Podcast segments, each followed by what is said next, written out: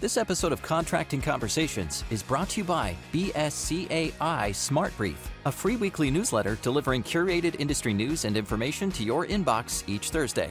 Subscribe at bscai.org/smartbrief.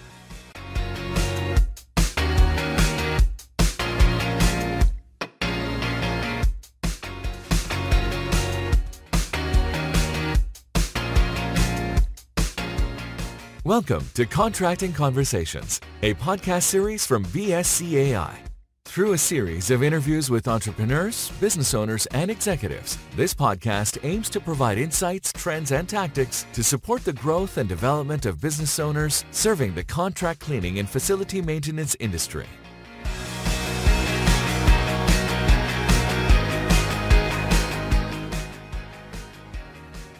Welcome to Contracting Conversations, the official podcast of BSCAI. I'm your host, Kate Jacobson. Joining me today is William Velez. He is the Chief Information Officer at Harvard Maintenance, one of the largest and fastest growing privately owned providers of managed services in the US. Today, we're going to talk about information security and how it can affect BSCs.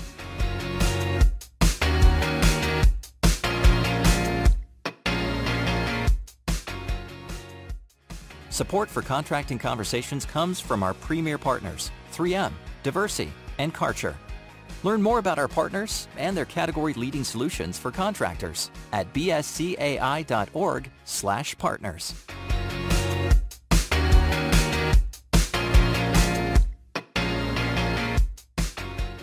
How are you today? I'm doing good. Thank you That's good. Thank you so much for inviting me. joining us. Thank you. um, so, you are the Chief Information Officer. What does that title exactly mean? What do you What do you do at Harvard?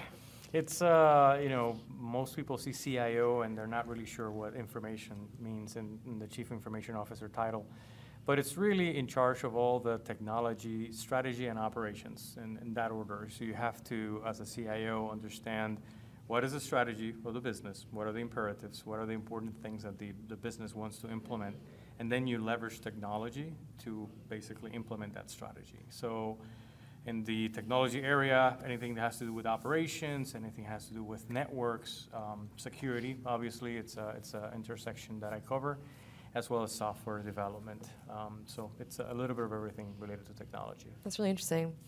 Um, obviously, information security is something that we are thinking about all the time. Um, this is probably not going to come. This is probably a little dated news when this comes out, but you know the Disney Plus thing just happened with the hacks, and we've seen so many businesses have these security um, issues.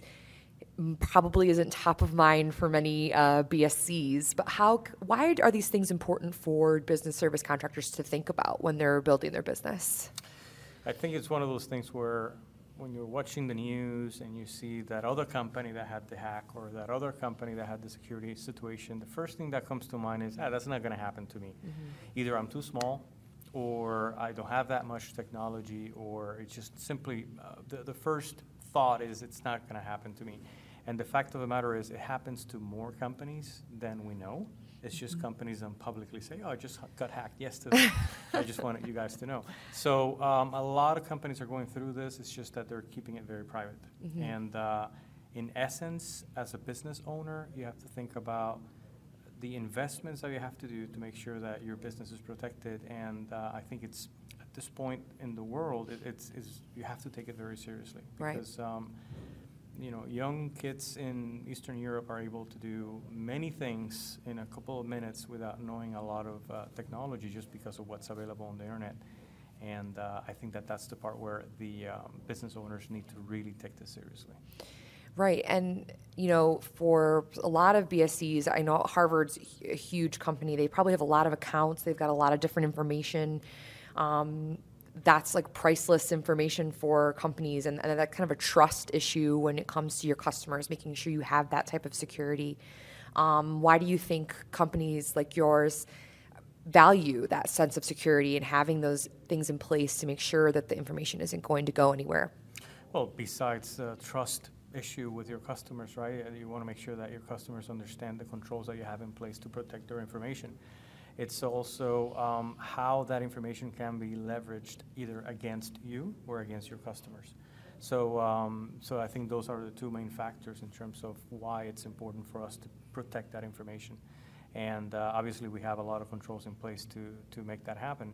When you think about an individual business owner, um, uh, an individual um, BSC, they would have to understand if someone were to attack them, what could be at risk. And that might be as simple as not being able to operate. Right.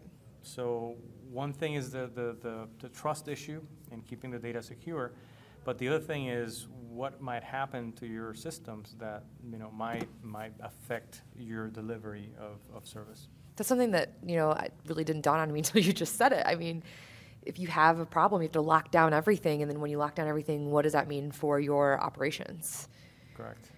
Um, what are some of the common mistakes that you see in this industry that people are making that maybe are a simple fix that they can just start right away to be more secure? I think um, I mentioned before we started that you know sometimes perfect is the enemy of good. I think uh, sometimes companies um, don't start a program for information security at all just because they say, oh, it's too complex or it's too expensive. I don't know where to start. And I think there's there's a couple of very simple things. Some of them uh, either for free or very uh, very low cost. One of them I would say is, is training mm-hmm. and the human component. When you think about information security, you have all these network devices and all these things are very sophisticated. They're very difficult to hack, right? But the human component is very easy to hack. Mm. People are by you know naturally are trusting, and they get a, a, a, trick email and they provide their username and password, and that's how the hackers begin a program to start getting into your systems. Even a simple uh, business or simpler um, operation, you're going to have a database of customers. You're going to have a, an accounting system. And all those are, are basically systems that are vulnerable to these hackers that can come in and basically try to do something. In some cases, they'll, they'll do an extortion attack. They'll take your systems hostage and they say, give me some money and I'll give it back to you. In some other cases, they'll destroy your systems just for the fun of it. They won't even ask for ransom. That's terrible. That is terrible.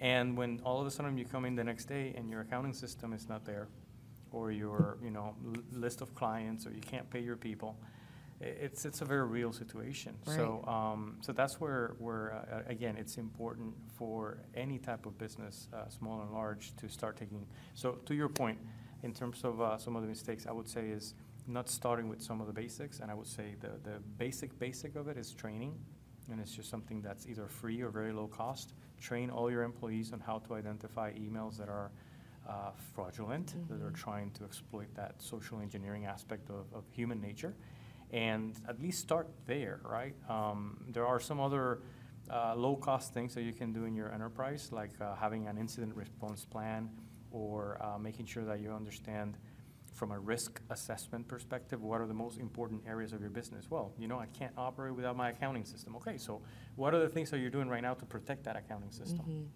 And at least you identify and prioritize what you need to do. These are things that you can do fairly quickly without a lot of cost. Now, obviously, if you want to implement a more robust, comprehensive information security program, at some point you might have to have some investments, either right. in technology or external consultants to help you implement it. And you know, it, like you said, there's like a lot of simple solutions you can make. Do you think a big impediment to business owners, especially business owners who come from like family operations, like most BSCs are, some sort of family business? Do you think the reason why they're not implementing these things is just because it seems overwhelming it seems scary that they have to do that? Or like kind of going back to what you said before is they're just thinking it's it's not going to happen to me? I think it's a combination it's not going to happen to me and it's too expensive. Mm, okay. So clearly it, it, it's like a car tire it's not if but when. Yeah. Right?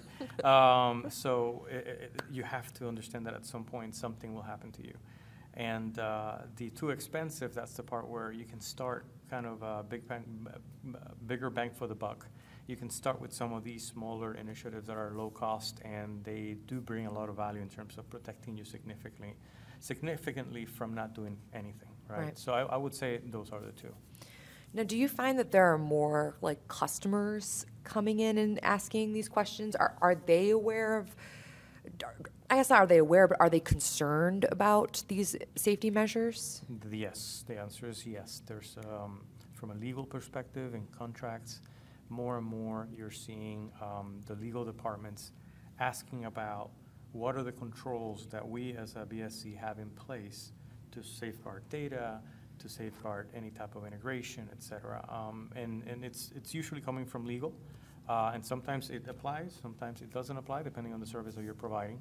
But that's basically the industry kind of getting, uh, or customers getting um, used to the fact that these hackings are happening more and more often. Right. And when you see companies like Target or, or Home Depot that spend millions of dollars in security and they still get hacked, these clients are realizing, again, it's not a matter of if, but, But when. when. So what are the controls that you have in place so that when it happens to you, you mitigate that risk or you reduce it or you identify it as quickly as possible so you reduce the, the impact of that, of that event. And it's important because you could lose out on, I mean, you could lose out on contracts if you don't have those things. Correct. That's business you lose. Correct. And the, the, the sooner you start demonstrating that you've implemented these controls, the, the, the sooner you do that, the better you will be in a situation where a client might ask for those things. Interesting. Kind of switching gears a little bit. I know that um, before we started recording, we were chatting a little bit about the Internet of Things and how that's affecting uh, BSCs. Um, as we're moving to more technologically advanced industry, I know it's still very much human based, human driven. What are some of the things that you see with the Internet of Things, how it's going to affect how we do our jobs as BSCs? From an information security perspective, Yeah. um, it all depends on the maturity of the IoT, that's uh, Internet of Things, uh, the maturity of the IoT system that you use. So uh, some of the larger vendors have um, invested more in research and development, and, and they have closed systems that are fairly secure. But when you go with the, maybe the smaller players or more generic players, um, there might be some security gaps. And usually, if you would let them integrate with your network, for example, a simplest thing would be, hey, we're going to implement this IoT system, but we need to connect to your Wi-Fi. That's a potential angle that a hacker might say, hmm, that IoT company, they're very, very um, simple and they're easy to hack. And if I hack them and they're connected to your Wi-Fi, I have an entry point to your network, and then I can try to do harm to you. So uh, there, the recommendation would be to understand, um, you know, obviously, if you if you work with a reputable IoT company, it, that the, the, the risk of that happening uh, is lower. But if you're you're more of an entrepreneur and willing to try some some newer technology or a smaller company, maybe a startup company, you have to really ask those hard questions, right? And at some point, if you're not comfortable, but you still want to pursue it, make sure that they have a completely separate network that ha- doesn't have to do anything with your own network. Right, that's two. Um, there's been a lot of talk about integrating these new things, and I know that it's been stressful. And I don't want to say stressful; it's too that's too aggressive of a word. But you know, P- BSCs are concerned because not only is it new technology, it's changing, it can be hard to adapt, um, but there are a lot of hidden things like this issue. I'm sure people have never thought about, hey, well, where's my network at? Um, what would you say would be your piece of advice if I am that person looking at maybe a startup company with an IoT device? Should I ask, like, what are some basic questions I should be asking? So it gets very technical very quickly. Yeah. And for a business owner who's trying to evaluate the value that they can bring to a client by bringing this technology to the client site, it's probably going to be very difficult for them to properly gauge the technology risk. My recommendation at that point is if you're part of your local chamber of commerce, there's local entrepreneurs that are called what uh, white hat hackers, right? These are individuals that not necessarily were bad hackers, but they know the technology and they know how to find out your weak points. So um, some of them are part of your local chamber of commerce. Obviously, always ask for references from, from fellow people in, in that chamber of commerce so that they've worked with them before and you know that you can trust them. But maybe you can bring one of those um, uh, uh, companies or, or individuals with you to evaluate the technology, and they'll ask the right technical questions Right. to make sure that um, that the technology is solid. I would say at the end of the day, kind of a foolproof uh, situation is don't connect them to your network. Have them connect via a cell network, or as long as they don't have to connect to your network, then you know that at least in a certain way um, you're you're not necessarily protected, but you're significantly reduced Right. your exposure. You're mitigating it Um, I also I went to Michigan State University and they had a big um, they have a computer engineering program there. I remember um, back when I was still in school, like 10, like 10 15 years ago, uh, that they had a program where uh, bit, small businesses could come and to kind of go to the hub and talk to college students that were studying these types of things. Uh, would you recommend something like that, or would you recommend going to professionals? Uh, that's a very good idea. Um, most local universities um, in every state are realizing that they need to develop information security professionals, and they're actually being very aggressive mm-hmm. about it. So, not only with the students, but also with the professors. Oh, first, yeah. Right? The professors will identify the students that are better in their class, and they can definitely provide very good advice. I mean, I would definitely do. Ne- I would never underestimate these students. Yeah. They're very advanced, and some of the, the courses they're going through uh, they're really preparing them uh, to become security professionals. So that actually, I think that's a great idea, actually. Yeah, um, I thought I thought it was really. I was like, man, I wish I was. My brother's a computer engineer, so I was always like talking to him about it. Um, I think that um, it's really fascinating. It's fascinating on my perspective that how rapidly this has started to become an issue with BSCs, not just information security, but um, technology integration in general. Where do you think in the next five years that you see these kind of companies going, and, and what types of issues are going to be affecting them? I think that um, as the different technologies that a normal business uses, right? You think about a BSC, they're going to need an accounting system. They're going to need, you know, at some point, as you specialize more and more in your in your specific um, niche, you're going to start bringing some of these technologies, mobile applications, et cetera. I think one of the main issues is integration Mm-hmm. You're going to find more and more of these um, different disparate systems. All of a sudden, you have the need to integrate them to get that information maybe into dashboards or reporting and things like that. And that could be an issue in terms of information security because you have to make sure that those integrations are done in a way that, again, you have to mitigate the risk. I think that's what I see in the next five years. Um, and, and the good news is that a lot of companies are, um, uh, you know, especially the newer companies, are starting off from an integration mindset. Mm. So from the beginning, they're going to have all the integration capabilities that make it safe to integrate. Right. But if you're working with some of the older technologies where they didn't really have these integration capabilities, that's where some of the risks might come in in terms of information security. Right.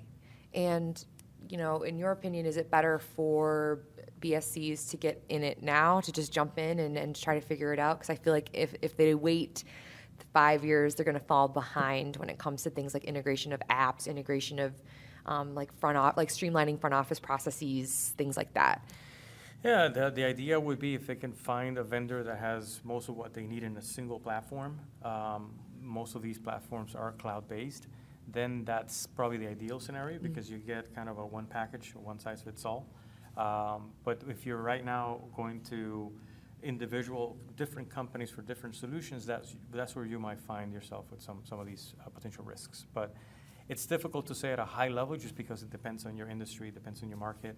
But in general, that would be the advice if you can find uh, a solution like that. You know, and there's several of those solutions. I mean, the, one of the names that comes to mind is Salesforce. Obviously, yeah. it's probably too expensive for some of the smaller companies, but it's a it's an example of a platform where you have everything you're going to have invoicing, you're going to have sales, you're going to have uh, customer relationship management under a single platform so you don't go through some of those uh, integration issues.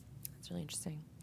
Um, that's all the questions I have for you. Is there anything else you'd like to say? Anything else you think BSC should know about integrating these types of systems in their own businesses? Um, I think in general, uh, I would kind of um, emphasize again and again that um, it's not a matter of if, but when. So I would seriously encourage everyone listening to this podcast to, once you hit stop and end the podcast, think about what are the two or three things that you're going to do to start some sort of information security program. And my recommendation, the first step would be training. The second one would be um, a tabletop exercise where you just sit down with your uh, main leaders in the company and say, okay, uh, come up with a scenario. Our New York office is down because there's a flu pandemic and no one can go to the office. What do we do? that's right? that's really interesting. And everyone's going to be looking at each other, and, and you'll have to decipher a playbook or a task list of the things you need to do to respond to that, right? Yeah. So one of them could be, hey, a hacker just came in, and destroyed our accounting system. We have no more accounting system. What do we do? So that's where people will start saying, wow, we do have an issue here. We don't have a mm-hmm. backup. Okay, so let's think about disaster recovery. Well, maybe every night we should back up that system and send it somewhere else so that if this one gets destroyed, we can restore it somewhere else and, and we'll be down a couple of hours, but we won't lose our. You won't be down forever. forever. a couple hours versus forever. So, and, and that comes from a very simple tabletop exercise. That will be the second recommendation. And the final one, again, go to your local chamber of commerce, look for local uh, small entrepreneurs, white hat hackers that can help you um, do an initial testing of your environment, and they'll come back with an assessment and say, hey, these are the areas that I found that you're vulnerable. These are the recommendations on how to fix it. And at least you start with something. Start with Right. something.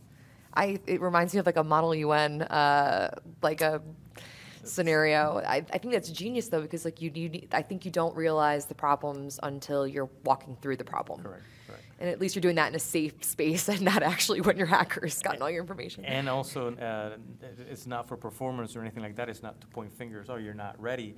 It's to identify the areas that are, that are gaps. And supposedly, you're supposed to do that every year. I recommend at least quarterly, and every quarter to come in with a different scenario.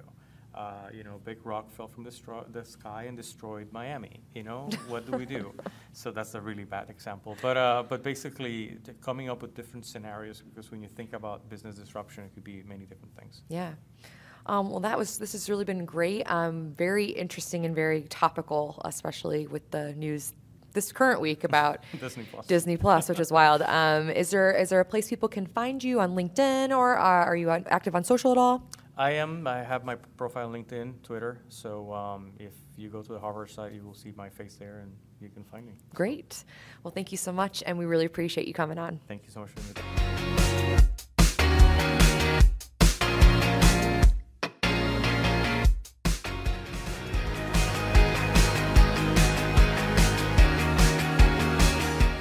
Thank you for listening to this episode of Contracting Conversations from BSCAI. If you liked what you heard and you want to find out more or to listen to previous episodes, head over to bscai.org slash podcast. There you can also subscribe to our newsletter so you never miss industry news, updates, and great tips. Subscribe to Contracting Conversations on SoundCloud, Apple Podcasts, Spotify, or wherever you listen to podcasts, and learn more about our community on Facebook, LinkedIn, Twitter, and YouTube.